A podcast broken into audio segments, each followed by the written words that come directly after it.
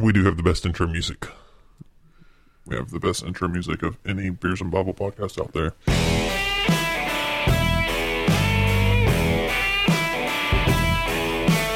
Welcome to the Beers and Bible Podcast, a podcast that brings together a love for good beer and Bible discussion. You can find us on Instagram at Beers and Bible underscore, and on Twitter at Beers and Bible P1. You can also email us at Beers and Bible Podcast at gmail.com. If you enjoy what you hear on Beers and Bible, please consider leaving a five star rating and review on your podcast platform to help us promote this podcast. In the words of the reformer Martin Luther, Whoever drinks beer, he is quick to sleep. Whoever sleeps long does not sin. Whoever does not sin enters heaven. Thus let us drink beer. So let's join our hosts Rick and Patrick for this week's discussion.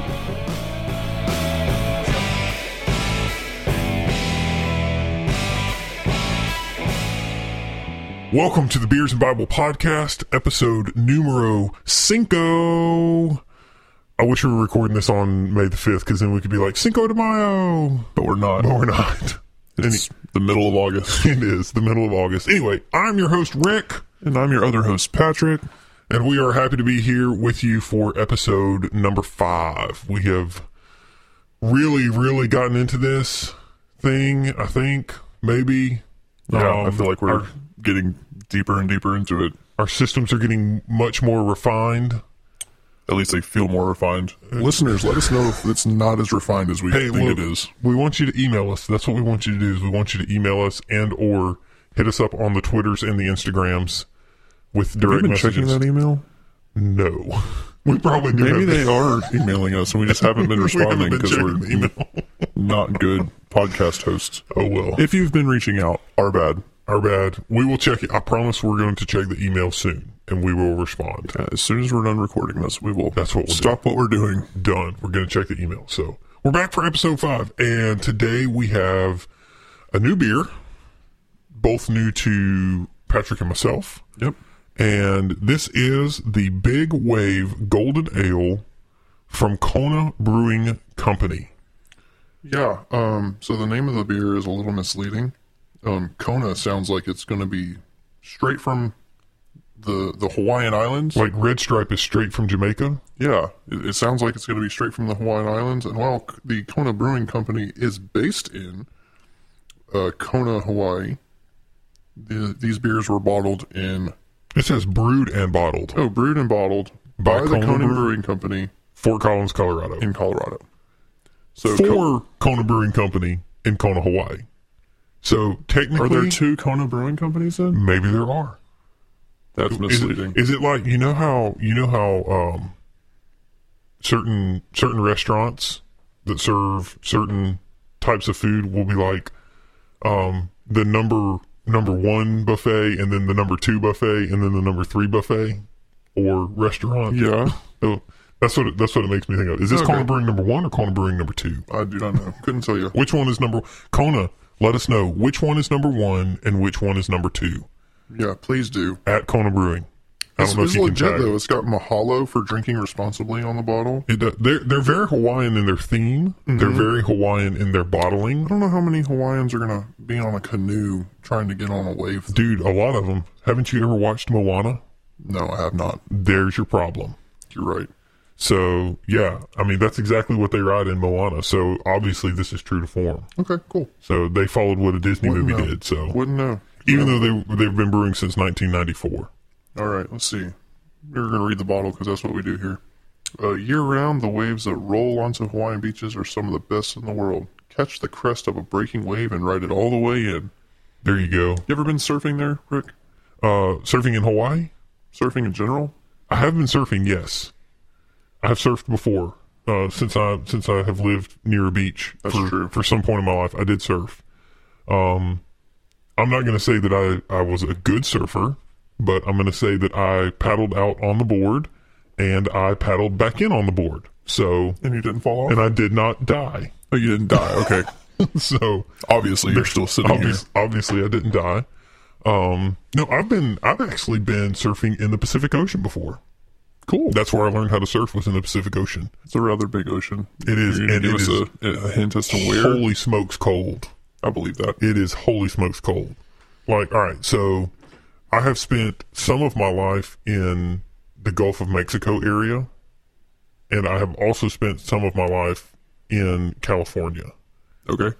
And That doesn't reveal too much, I don't it think. doesn't reveal too much. That could be um, anybody.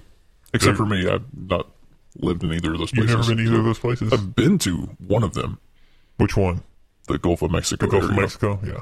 See, the Gulf of Mexico runs all the way from like Tampa and the Keys all the way over to like Louisiana. It runs further than that. Well, it goes to Texas too. It goes to like Mexico. But but we don't really count the Texans. okay, that's fair. That's that's a total dive at people in Texas for the record. Yeah, if you, if you listen to us in Texas, we're sorry. Actually, I'm really sorry. I don't know how Rick is. I am not feels. sorry. I'm not I'm not sorry at all because never mind. So anyway, here we are. I have nothing against Texans personally, just for the record. I have nothing against Texans personally. I just think that Texans sometimes think they're greater than everybody else. So Texas is a, big, is a big place. It's true. Well, you can drive in Texas for almost 24 hours without leaving the state. Yeah. You say, how do you know that? I did that one time. Drove for 24 hours, did not leave the state. It Yeah, was amazing. Sounds about right. it was awful and amazing at the same time. If you do it right, you can do that in any state, though. Not true. If you, If you if you do it right, is what I said. well, yeah, I'm, I'm taking. I'm, um, if you drove straight across the state, like picked a road and drove across the state, Oh yeah, then Texas is like the only Texas one. is the only or because Alaska. because I ten in Texas is eight hundred and ninety seven miles long. Just I 10 897 miles. That is almost a third of the United States in one state. All right, so back to uh back to the the big wave golden ale from Kona. So we're here with beer. Yeah, That is that was that was a long We may cut some of that. digression there. I don't know if we should, but you Uh, know, maybe whatever. not. Maybe not. Um, so here we are. We've got the Kona Brewing, and we we talked about last week how we should time this. We can't time it this week because we have to pop the tops off, and we only have one uh, bottle opener, and it's, And it's not, not a screw not top. I just tried. Beers that are twist tops. Never mind, because I drink beers that are twist tops. Yeah. So anyway, here is I'm going to crack this guy open. Mm, there you go. That's good stuff right there. And I'm going to pour it up while I'm talking. Let's see if I can get it close to the microphone. I did not personally actually own a. Oh god, what'd you do? I don't know. Okay, forgot to spill here. I'm just going to not do that anymore. Is what I'm to do. So I don't actually personally own a just a bottle opener at the house. Um, dude, but you, did you know? do you have a countertop? Do I have a countertop? Yes. Um, let me finish my story, will you? You have a bottle opener if you have a countertop. no, That's listen. So you All right. know that kitchen shears actually have bottle openers on them. Yes, I did know that. So that's what I use. So I don't have like a just bottle opener tool. Or you could Baker Mayfield that thing and just bite it. Have you seen the As we discussed in the episode, whenever it was, I guess it was, shotgunning beer last Yeah. week? um, I would hurt myself, Yes. and I don't want to do that, and I don't want to spill beer. Have you seen the video of Baker Mayfield shotgunning that I beer? have. That was impressive. I I think I watched it after last week's episode, and I, think was I've like, seen it before. I was like, oh man, I wish I'd have seen this because I mentioned shotgunning a beer. Yeah. But So anyway, so Kona Kona Brewing Company. here we they, are. Uh, We're ten minutes in, and we haven't done anything yet. no, we haven't. They uh, began in 1994. That's when they began brewing Mm-hmm. uh, stuff. They're, these beers, as we discussed, were bottled in Fort Collins, Colorado. Um, just What some- a bitterness scale? I've know. never seen that. that's uh, Whatever the bitterness scale is, it's twenty-one. Yeah, let me, let, me show you here. I'll jump over On their bitterness. It says 21 IBU. So I've never, I haven't seen that on any of the other ones that we've So done. no, I haven't. And we're finding we're finding out that most beer companies don't have like the same information No. for their beers. They It's just choose hit or what they miss, want to really. choose. So if anyone knows what an IBU is in It is in regards to beer bitterness, let us know. International Bitterness Utopia. Okay, cool. I don't know if that's true or not, but Probably whatever. not. Um, ABV is a 4.4 percent, which is how proof there. Rick? Uh, that's going to be eight point eight proof. okay, there you go. Just double it. You double the percentage, and you get your Yeah, proof. I, I was giving you that one. I, I, I know the math. So from a couple episodes back, I learned what the math is. So, um, in the uh, website there, um, which I believe is Kona, KonaBrewingCo.com, says that this is going to pair well with seafood or poultry or salad if you eat salad, or uh, or Kona, like pasta. Hey, Kona, hey, Kona. This, and I'm just to side note here for, for one second. Just go ahead and take that salad thing off, man. Just, Yeah. just you know, uh, maybe you're trying to appeal to the ladies. The ladies want a salad and a, and a beer. I mean, maybe that's the that's the goal. I have here. never sat down with a salad and gone, you know what this needs? beer, I've never said that. but you know what you do sit down with Seafood and poultry. seafood and poultry Basically any meat. or actually. hamburgers because we are basically Ron Swanson. Yes. As we covered in whichever episode that I was. I think it was episode one, and he Yeah. only drinks whiskey or bourbon or whatever it is. So anyway, I could be wrong. I haven't watched Parks and Rec since that days. Okay, so I here we smell go. this, and it smells really good. It smells. it reminds me of the flesh and blood. Is what it reminds me It of. has a citrusy kind of thing going on So, for sure. So here we go. This is uh, Big Wave from Kona Brewing in Colorado and Hawaii. Here we go. Hawaii by way of Colorado. Okay, it's light. It, you can taste the citrus in it. Yeah, there's for sure the citrusy thing going on. The uh, website says it uses two different kinds of hops, uh, Galaxy hops, which I don't, I couldn't find what that meant, and then Citra hops, which I'm going to assume is a citrusy Yeah. ingredient in and I mean, itself. It looks like your standard ale, like you would. Just the color of it's got that got that nice yellow It's very like ale. like breakfast juice, Yeah, like a like a not orange wonder- juice, but like a be good with eggs. maybe you know, so. you know how women do like brunch and mimosas. We could do like women's version of brunch with eggs and beer. Wouldn't that be in the men's version? That's what I meant. Yeah. Okay. good catch. Good catch. I know it says it's a citrusy thing, and I'm gonna what I'm about to say isn't gonna sound citrusy, but it tastes a little bit like grape juice. I could go with that. Yeah. Like not, it's not like overpowering. It's not like bam grape juice. Mm-hmm, Um, but yeah, it's really it's that's a subtle subtle touch there. So, um, Rick, I guess I'll start with you. Smooth brew, inspired by what what makes Hawaii great. Catch a wave. I don't know if that makes Hawaii great or not. Hey, make Hawaii great again. Um. All right, Rick. So, uh, So I'm gonna go. I'm gonna go out on a limb here. Actually, I'm not gonna go out on a limb. This is a this is a good beer. I, I would drink this. I would possibly buy it again, but I'm gonna have to give it three and a half. It just doesn't have anything that is like wham for me. yeah, I'm uh, I'm actually gonna come in under that. I think I'm gonna give it three. Okay. Um, like you said, it's not a t- it's not terrible. Um, I would potentially I would be interested to see what else Kona has. yeah. Um maybe if it's just this the style isn't my my thing or something like that. It's not bad.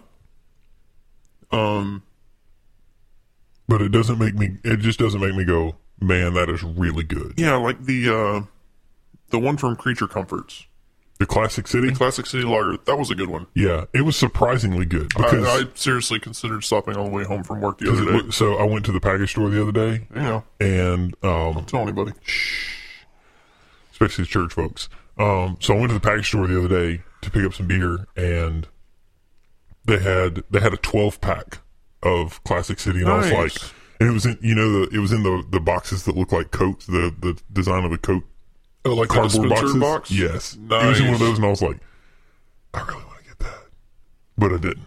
I um, Okay. I, I just We'll I have to got- discuss which package store that was because I might be stopping on the way home. okay. We'll do we'll do that off the air. Yeah, off the air. So, so, I mean, three might be a little too low. I don't know if I can go all the way to three and a half. I'll just I'll stay at three. Stay at three. That's fair enough. I mean, I'm going to get three and a half because I do like it. It I is like good. it too. It's just not as good. You know, and this might be the issue that we're going to find ourselves running into the more episodes we do. Um, I find myself comparing these beers to other beers I've had, and I Mm-hmm. gave the Classic City Lager four and a half, Yeah, and like four and a half off the off the start. yeah. from the very beginning. Um, I don't know if I could. I think that's going to be my le- the standard that I'm going to have Yeah. going forward. Um, You don't want to give it a five. I don't want to give anything I mean, a you- five you wanna- because you once wanna- we once we reach that, it's kind of like, well, I guess we're done. No way, man. We got to find more fives. That's the goal. Is to the goal is to search for the fives. the goal right now is to find any fives. That's true. True. We haven't found a five yet. So if you're a brewing company out there and you think you have a five, we will gladly take submissions. It's not bad. It's not bad. It's it's it's a good beer. Um, maybe if I had some seafood or or poultry, mm-hmm. you know, chicken Here- or whatever. here's the way I would think about it. If I went to a party and it was a bunch of people and they had multiple types of beer, and I saw this one and I have now had this one, I would go, I'm probably going to at least drink one of those because I remember It depends having on it depends on what the other beers are though. Yeah, I mean, it would depend. If your go to is sitting there, Yeah, but it, see, that's the thing. Though, like when I go to places, I don't drink my go-to. I'm weird like that because if somebody else is going to give me beer to try for free and I don't have to pay for it, you're gonna try. I'm I'm gonna try give it a stuff go. that I you know stuff that I wouldn't typically pay for because what I may discover is that I found something that I like that I am willing to pay for, right, but I didn't have to pay to try it. right. I would be willing to pay for this one. I probably would too. If I were in a store and I were like, man, I need something citrusy that says it's from Hawaii but is actually made in Colorado. So is it like made in Colorado, made and bottled in Colorado, and then shipped to Hawaii? I don't know. That's it says it says brewed and bottled by Kona Brewing, Fort Collins, Colorado. So I'm gonna. I mean, according to the can, Or maybe it it is brewed ships out Colorado. from Colorado. Well, uh, all right. So think about like like Apple products. They're American made because all the engineers who design Apple products live in America, Okay, but they're all everything is assembled in China. gotcha. Maybe it's like that. Maybe the people in Hawaii are the ones who come up with the the ingredients and and all that kind of stuff. Mm-hmm. And the people in which would be which honestly would be smart because then you don't have that delayed shipping time from Hawaii to America. That's true. so if they brew well, it, I Hawaii mean, is in America. brewing. Uh, I meant mainland America. Jeez, continental United States. Um, because this was this was bottled on May twenty first. So I mean, just a couple of months ago, this was bottled. But if In this came from Hawaii, it may have been a couple. It may be a couple more months older, which Right. means it's not as fresh. Right. Okay. So well, there you go. well, Three and a half from uh, Rick. and uh, Patrick's going to give it a three for now. Um, man, I'm really wrestling with this one. Stick to it, man. Stick to your guns. Yeah, I'm, I'm going to stay. I'm going to stay at 3 I'm not going to peer pressure you into three and a half. nice try. Just like you're not going to peer pressure me into a three. It's the way it's going to go. It's, it's the way this is going to go down. So Kona Brewing Company, you're going to get three and a quarter Luthers Total average. averaged from uh, from us for the Big Wave Golden Ale. Um, that's our opinion. That's our that's our We want to hear what you diagnosis. think. Drink it and tell us what you Yeah, think. go go pick it pick it up. Drink it and tell us what you think. So let's move on to our next subject, which is going to be our continuation of the discussion of J.I. Packer's concise theology. So let's move into our discussion of the Bible.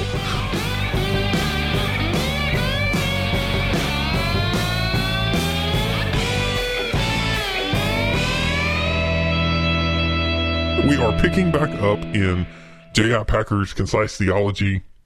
And this week we are starting off with the uh, the idea of God's transcendence. Now we have already kind of hit on this when we talked about um, God being outside of time, God not being bound by time, and, and God being able to essentially view time, all of time, past, present, and future, as one current, present event. So uh, when we talk about God's transcendence, we're talking about the nature of God being spiritual, the nature of God being not physical, but spiritual. Um, in Isaiah 66 1, it says, Thus says the Lord, Heaven is my throne, and the earth is my footstool. What is the house that you would build for me, and what is the place of my rest? And so, um, though fully personal, though God is fully personal, he is still spirit. He doesn't have a body like we do. He doesn't have physical parts like we do. Um, he's not bound by time. He's not bound by space. He's not bound by anything. And so from this, we, we can determine, we can say that his self-existence is not marked like we are. Um, so the, the personal side of him, as far as like physical person, is not bound like we are. Um, and so the what happens to our bodies, this the the decay and all that kind of stuff that is because our bodies are marred by sin. Our, our bodies are part of creation that was broken at the sin of Adam. Um, all of that happens, and that those things don't happen to God because He is transcendence, transcendent. Does that make sense? Yes. So, Okay. so this idea of transcendence um, leads to several things about the characteristics of God, about um, who He is, the the the qualities of, of of God. So we've talked about at length. I feel like we can go into it a little bit more here. I guess um, how God is not limited by space or time. Um, and Packer describes this as His infinity, His immensity, and His transcendence. Yes.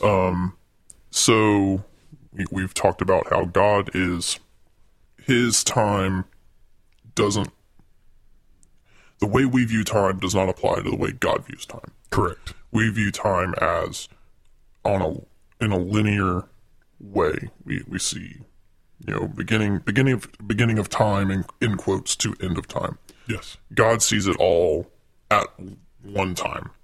What's the what's the mathematical when you all right? So if you have it's a line. God sees it as a line. We see it as a vector. Is it a vector? I guess. Where like a vector has a starting point and then a continuation on to infinity. Okay. Yeah. Sure. That's the way we see time. okay. He But, sees but it, God, but God sees it God sees the beginning and the end at the same time. So what we see as a vector is not actually a vector. Right. It's like it's like we only get to see part of the vector. Exactly. Okay. Cool. So that's what that's what it makes me think about. Is like uh, my mathematical brain tells me, you know, how we the way we see it is different from the way God sees it. So we can't justify our view of it as the correct view. Does that make sense? Yeah. Because we're not seeing the full perspective of it. Right. And, what we, and we would never see the full perspective of it because we are not God. Exactly. God is the only one who can see the full perspective from beginning of time as we know it to end of time as we know it. Correct. Because when he created, remember when when he began creating, time was by, a byproduct of his creation. Yes. Okay. That's why it says in the beginning he created. Right. So So, and I would think, you know, when it says in the beginning he created, that would be to man in the beginning God created, but at the same time God has always been. yeah, well, God has to be before the beginning in order to create the beginning. Right.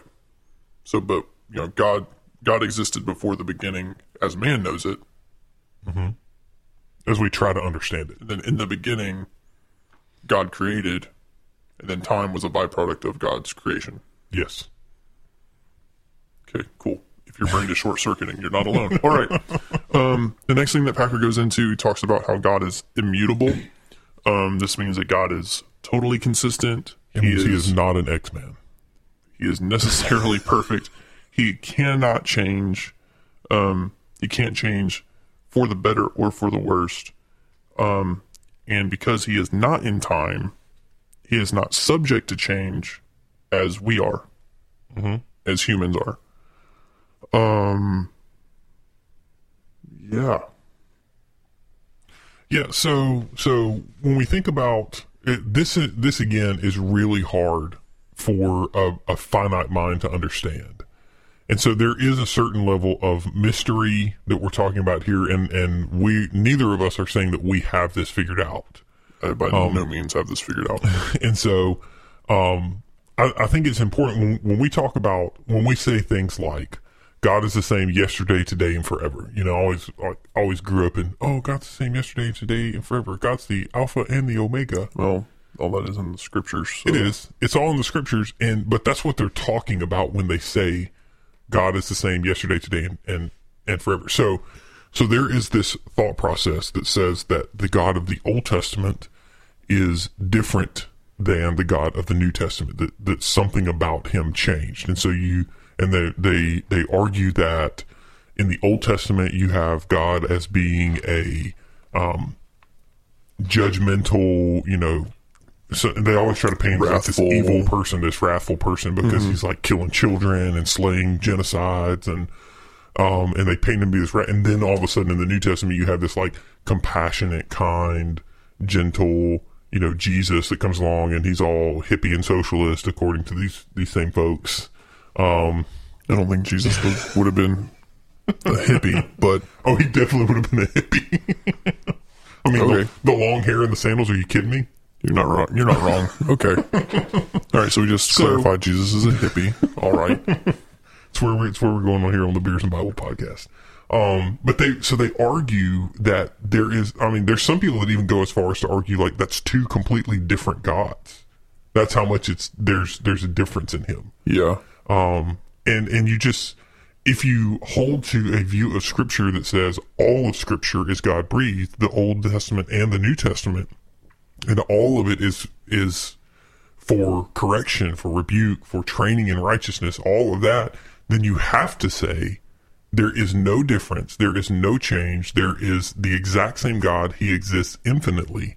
Now, what that makes you recognize is that the God of love and the God of compassion is also the God of wrath and the God of mur- uh, and the God of justice. Right. So he is equally and fully justice in as much as he is equally and fully compassion. Right. I think about it in in the Old Testament how God was constantly pursuing His people, even when they were choosing to worship other gods or um, serving false idols or um, wanted to do things their own way. And God was patient, and I feel like He was kind with them in the Old Testament, in much the same way that Jesus was kind to the people he interacted with in the New Testament. Yeah, well, here here's the here's the important distinction that we have to understand, especially as New Testament Christians. The Romans six tells us the wages of sin is death. Okay, so when Adam sinned, God was fully appropriate to say you're dead completely. He could have wiped him out right then and there And started over. and started over. That is that is fully within his justice to be able to do that. So the the the reality that there are still living people, physically living people, is a testimony to the mercy and the grace of God. Yeah. And also, like, so in that example, it, it says in Genesis that immediately after Adam and Eve, their sin has been found out, God slaughters a a lamb. I would, I think, is what Genesis says. I don't, or it may just say makes clothes for them mm-hmm. from the skins of animals. Yeah. But is immediately God covers their shame Yeah. from their nakedness mm-hmm. out of compassion and love for them. Well, he, and and that's exactly exactly right. And even look at the like take it a step further. But uh, Hebrews tells us that without the shedding of blood, there can be no remission of sin. So there can be no covering Right. without the shedding of blood. Right. So that animal had to die so that they could be clothed physically. Mm-hmm. Something has to die so that we can be, we can have righteousness imputed to us Right. spiritually, and that person was Christ. Exactly. So there you go. Yeah. Um, let's keep let's keep diving into this thing. Um, when we talk about um, the further transcendence of God, let's talk a little bit about the impassibility of God. Um, this is this is an interesting one because we we want to say uh, we describe God as as words like even God describes himself. I am a jealous God. So he describes himself in terms of feelings. But because he is not like us as far as physical. He doesn't have feelings like us. So when we say that God is impassible or the impassibility of God, we're not saying that God does not feel. We're saying that God does not have feelings like we have feelings. Right. All of his feelings are pure and right. So when he's jealous, he is 100% infinitely justified in his jealousy. When he's angered or when he's wrath, when he has wrath, he is 100% pure in his wrath. Does that make sense?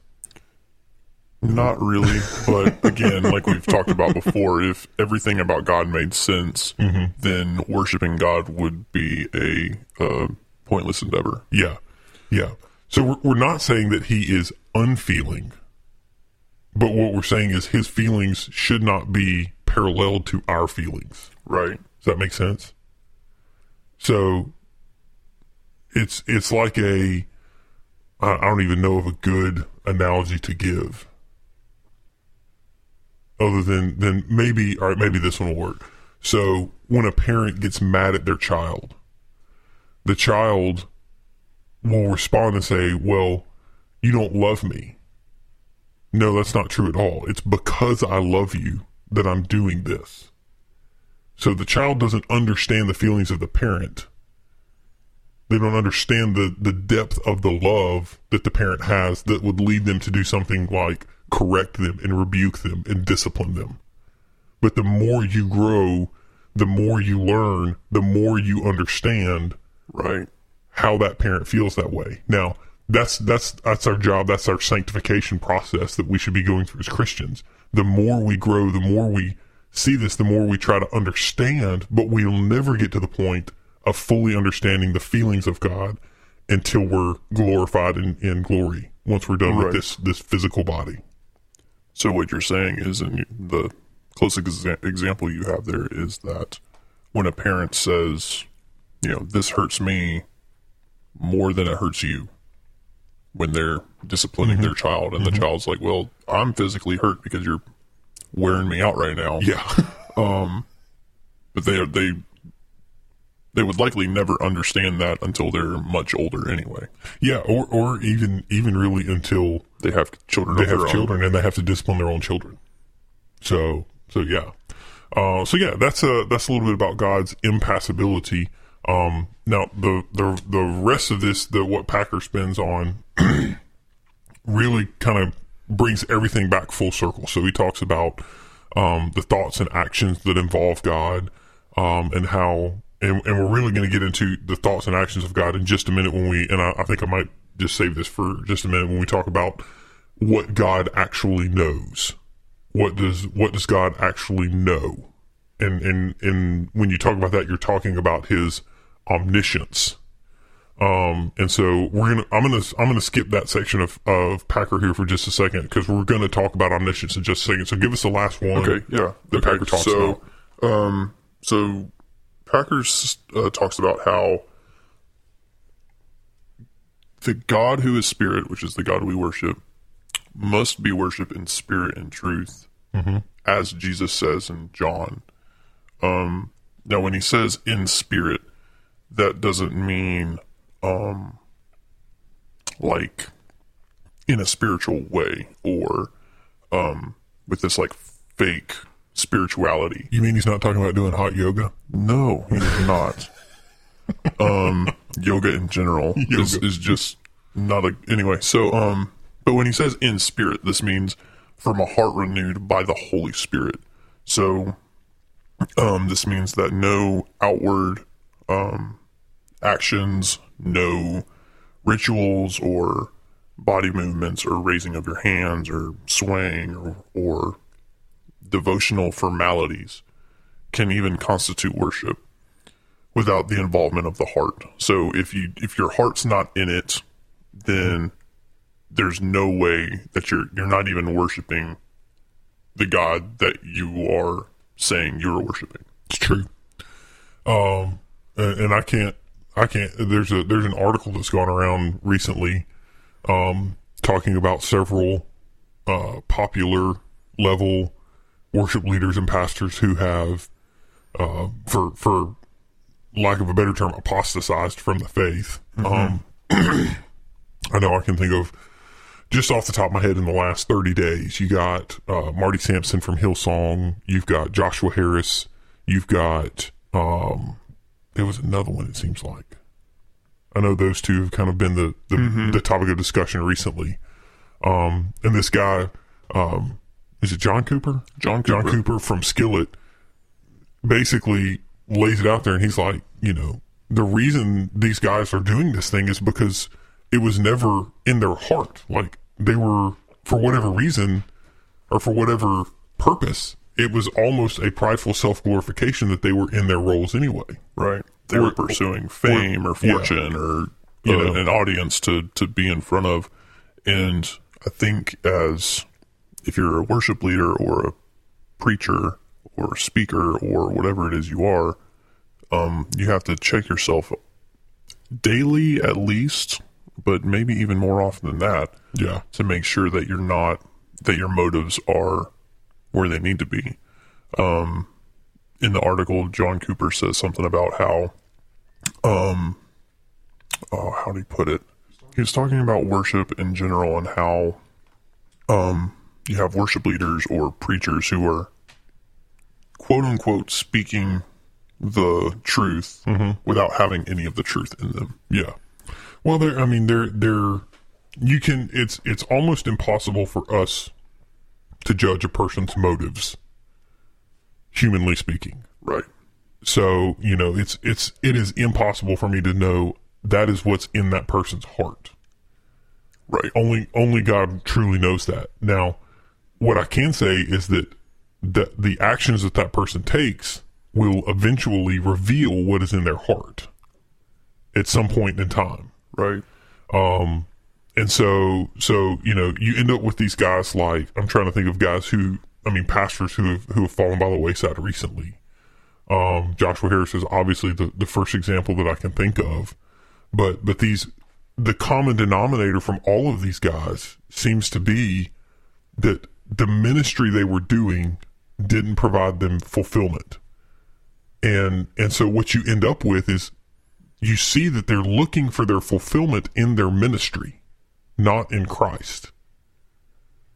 And so they're Right, not they're- they're fine. worshiping God in spirit and in truth. Right. They're finding their identity in their audience or how much money their ministry brings in or um, whatever whatever they get out of it.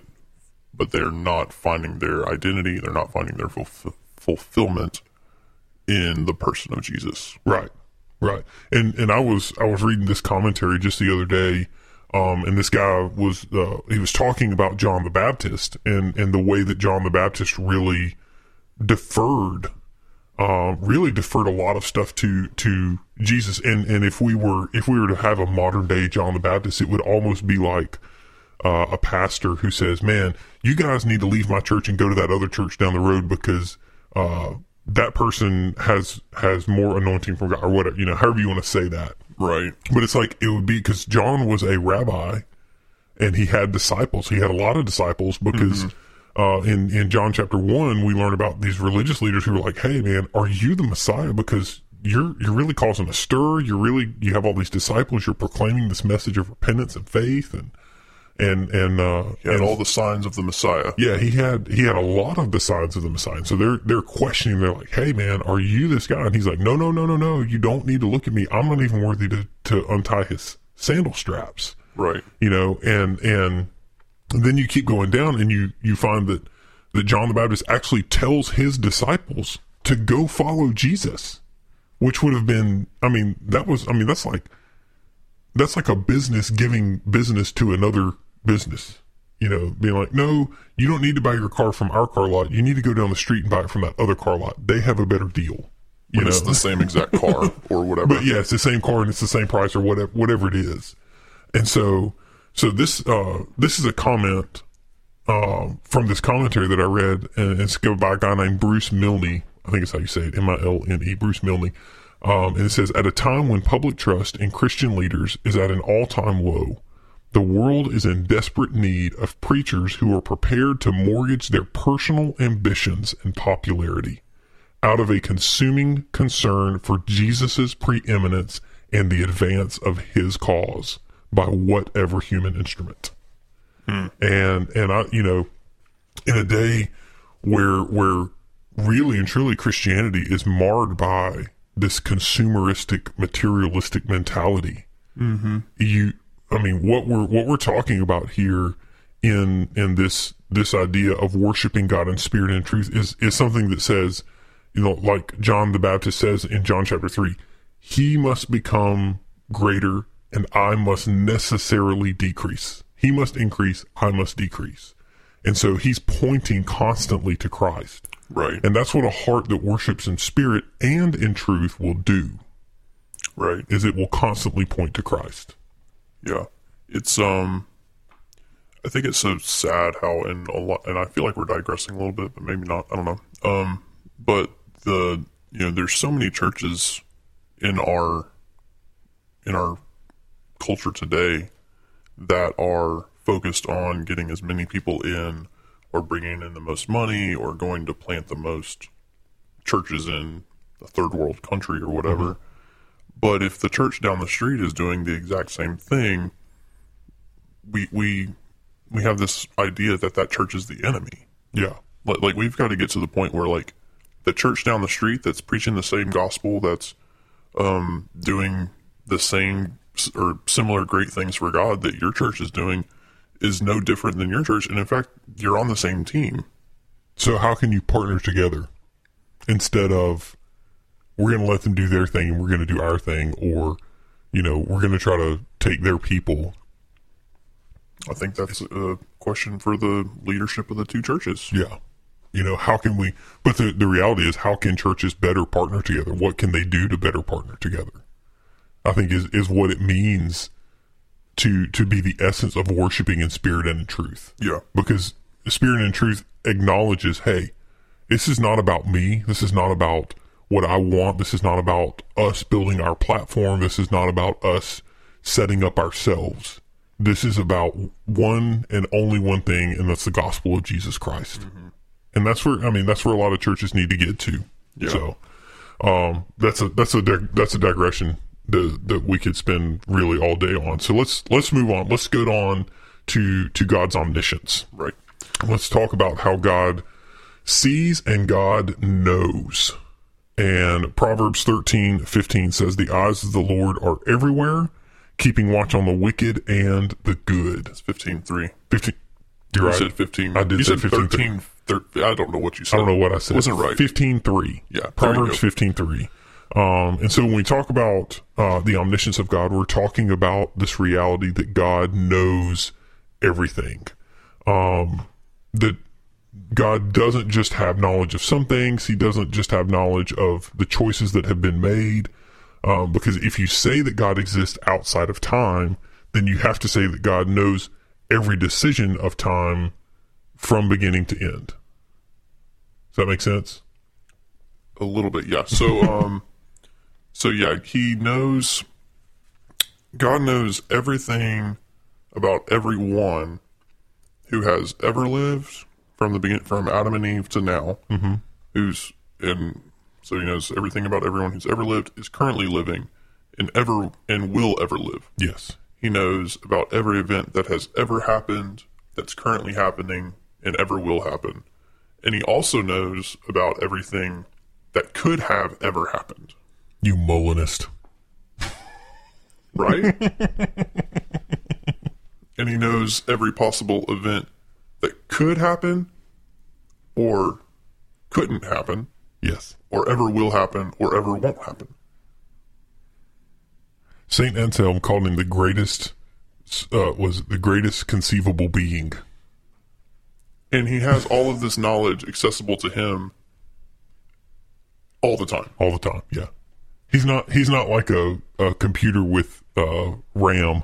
Right. It- it's not like God goes to the desktop of his memory and picks out the folder from 1997 in January Can you imagine what 1997. desktop would look like? It would be so cluttered. You have no idea. But he doesn't go to like January 1997 to see what baby was born in Colorado Springs. He like he knows every single thing that has ever happened.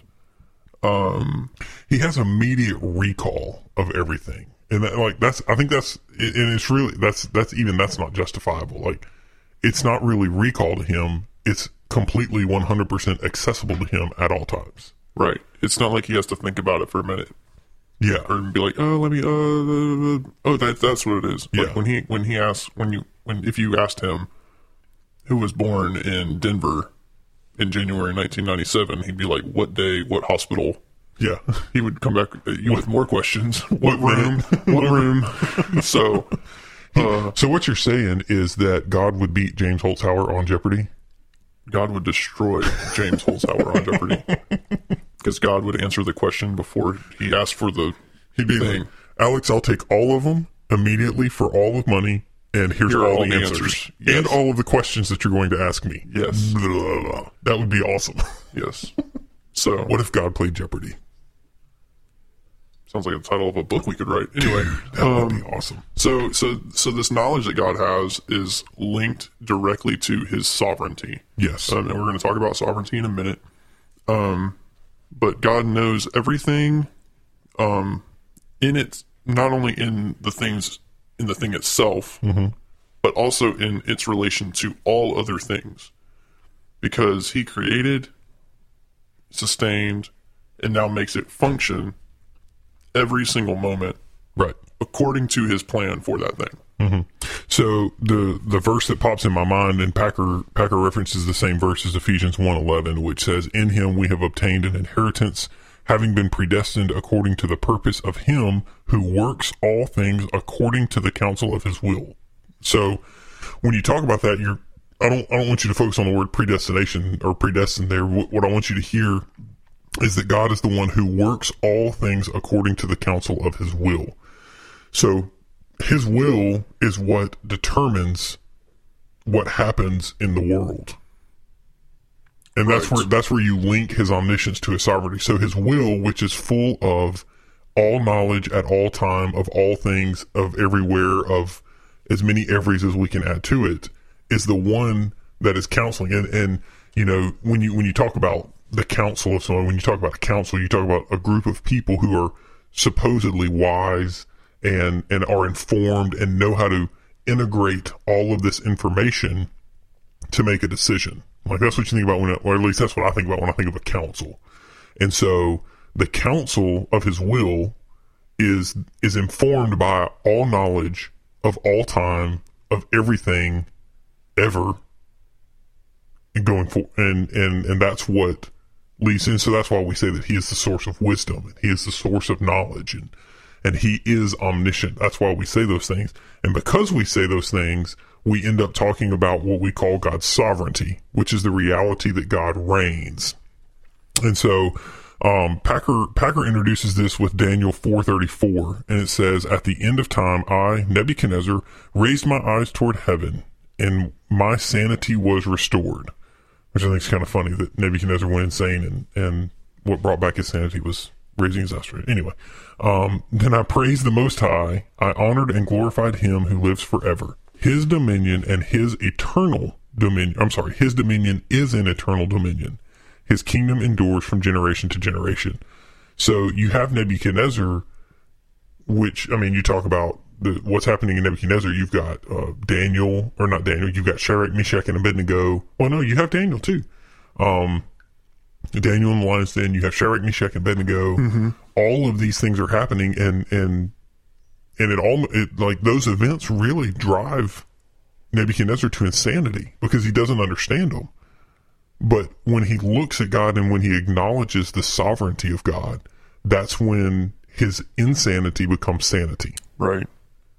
So when you're when you're talking about um, the sovereignty of God, you're talking about His uh, complete dominion in creation, providence, and and and that grace is a basic and biblical concept, and should and and what we what we see as grace. So we need to see everything as grace. Um, and we need to acknowledge that. I mean, even our life is a grace from God and that should result in the praise and glory of God Right. Because he's because of his sovereignty. because of his sovereignty, because he's reigning on his throne. Right. Yeah. You're, yeah, that it's nail on the head. Um, there's several passages throughout Scripture that have um, these visions of God on on His throne or a throne. Um, just all throughout Scripture. Just some examples here. It's going to be uh, First Kings 22, Isaiah 6, Ezekiel 1, Daniel 7, Revelation, uh, a couple different places in Revelation, and then in Psalms quite a bit. Yeah. Um one of the one of the big ones is Psalm 93. Um and it's just I mean it's it's basically just this this litany of things that that God has control over. And and the last verse of Psalm 93 says your decrees are very trustworthy. Holiness befits your house, O Lord, forevermore. So when you when you think about the decrees of God, you think about all the things that God says this is going to happen Right.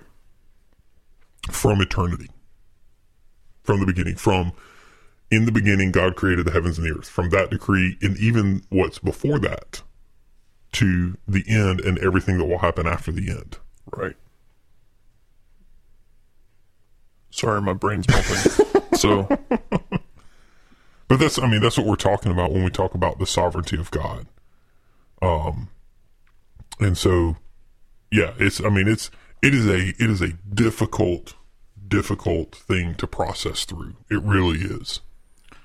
All right. So to let's complicate things a little bit. Okay. I know we're getting close. Probably need to be wrapping it up here.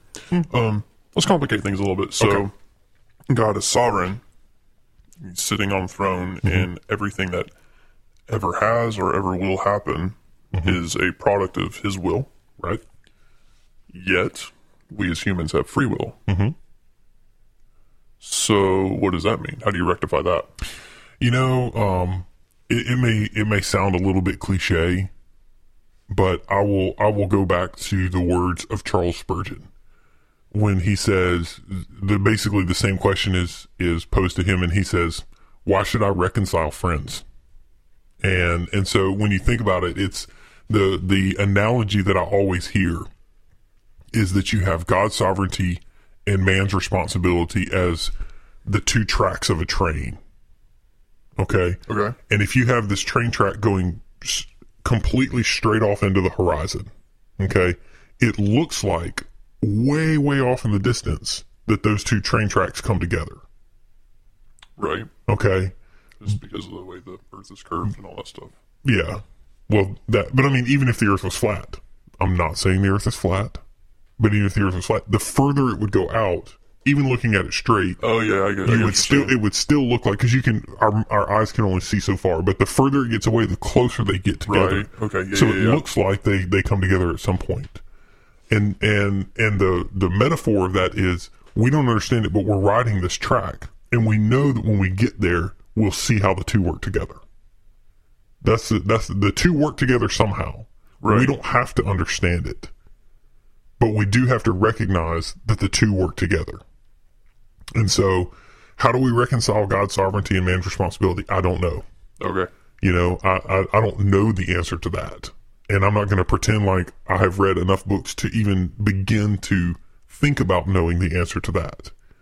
But, but the reality is, is God sovereign and completely and totally in control of all things? Yes. Does man have free will, the ability to choose? Yes. And and what we have to remember though is that our will, our free will is bent and broken by sin. Right. Okay? So, Which God cannot have or can't.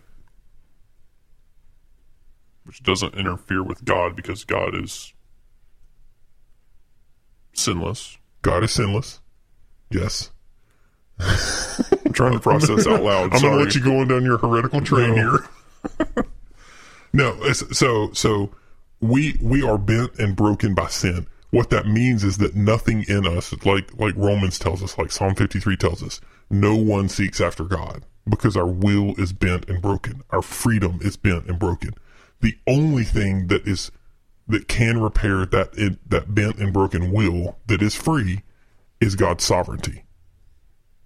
God has to come in and say, "I'm going to full, I'm going to fulfill the law that you can't because you're bent and you're broken. I'm going to be the sacrifice that you can't because you're bent and you're broken, and I'm going to be the one who makes you straight again." And so, so we when we look at that when we look at it that way, we we say, yes, we acknowledge that we are we are free, but God has to be the one that changes us from our old nature and puts us in a new nature with with Christ. And he does that through his sovereignty. Got it. That makes sense? Yeah. that was convincing, wasn't it? Hey, the big wave is pretty good. I'm still at three and a half though. Yeah, I'm gonna stay at three. Okay. That's fair enough. I made that. I made that bet an hour ago. I'm gonna stay. It's gonna stay there. That's fair enough. That's fair enough. So we have we have really hit into some some heavy stuff today, and and and I've got a little news flash for you. It's only going to get heavier. Yeah. If you if you thought uh, the first couple episodes of Concise Theology were were uh, difficult to swallow, buckle up. yeah, because it. I mean, we're just a just a little little foreshadow here of where we're going. We're going to hit God's almightiness. We're going to hit predestination. That'll we're be gonna fun. Hit, yeah, that's a good one. We're going to hit the Trinity. We could do an entire like series of podcasts on the Trinity. Yeah, we just could. alone. Yeah, it would take a lot of beer to get through the Trinity. We're not we're not going to. We're just going to try to get it done in one. So, as the old SBC preacher would say, buckle your pew belts I've about never heard going. an SBC preacher say that. No, you're not going to the right I guess SBC churches. I I'm in the wrong SBC churches. So, from us here at the Beers and Bible Podcast, we want to thank you for uh, staying in tune with us. Uh, we hope you've enjoyed this discussion. Um, we know that it can get deep at times, but but it's a it's a good discussion to have, and we enjoy having this conversation. Where can they find us on the social media, Patrick? Okay, so if you are an Instagrammer, if- if that's your main, or if you just have an Instagram, I guess uh, you can find us on Instagram at Beers and Bible underscore. Follow us. Follow us there. Interact. We'll we'll message you maybe if we if one of us remembers to do it. Thanking you for following. um, if you are a Twitterer, uh, we are on Twitter at Beers and Bible P1. That's it. Does that sound right? Beers and Bible P1. Okay, yep, that's it. We'll we'll do some stuff there. You can email us at beersandbible at gmail.com. Nope. you can email us at beersandbiblepodcast at gmail.com. That's it. There we go. Everything's spelled exactly like normal people would spell it. Hey, look, send us beer suggestions. Yeah, if we can get it, we'll try it. Or if you want to send it to us, we can, uh, again, email us and we'll get. Oh, Hey, look, we have no emails. zero emails. that was anticlimactic as all get out. Sorry about that, guys. So Yeah, no emails. So please email us, beers and Bible podcast at gmail.com. let's make sure we're telling them right. Click, Beers click up there. Beers And Bible. beers and Bible podcast at gmail.com. Yep. Email us there. Make us feel Yeah. loved. We just want to interact with somebody. Is really all we want to do. Maybe we should put this on the front end. Maybe we, already- should. we maybe I will. Maybe I'll cut this and put it on the front end. Well, it's in the intro already. That's true.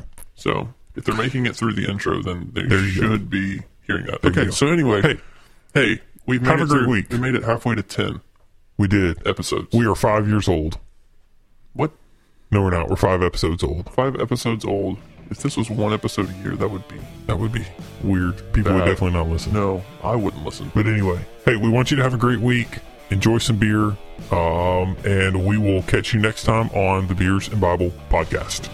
If you enjoy what you hear on Beers and Bible, please consider leaving a five star rating and review on your podcast platform to help us promote this podcast.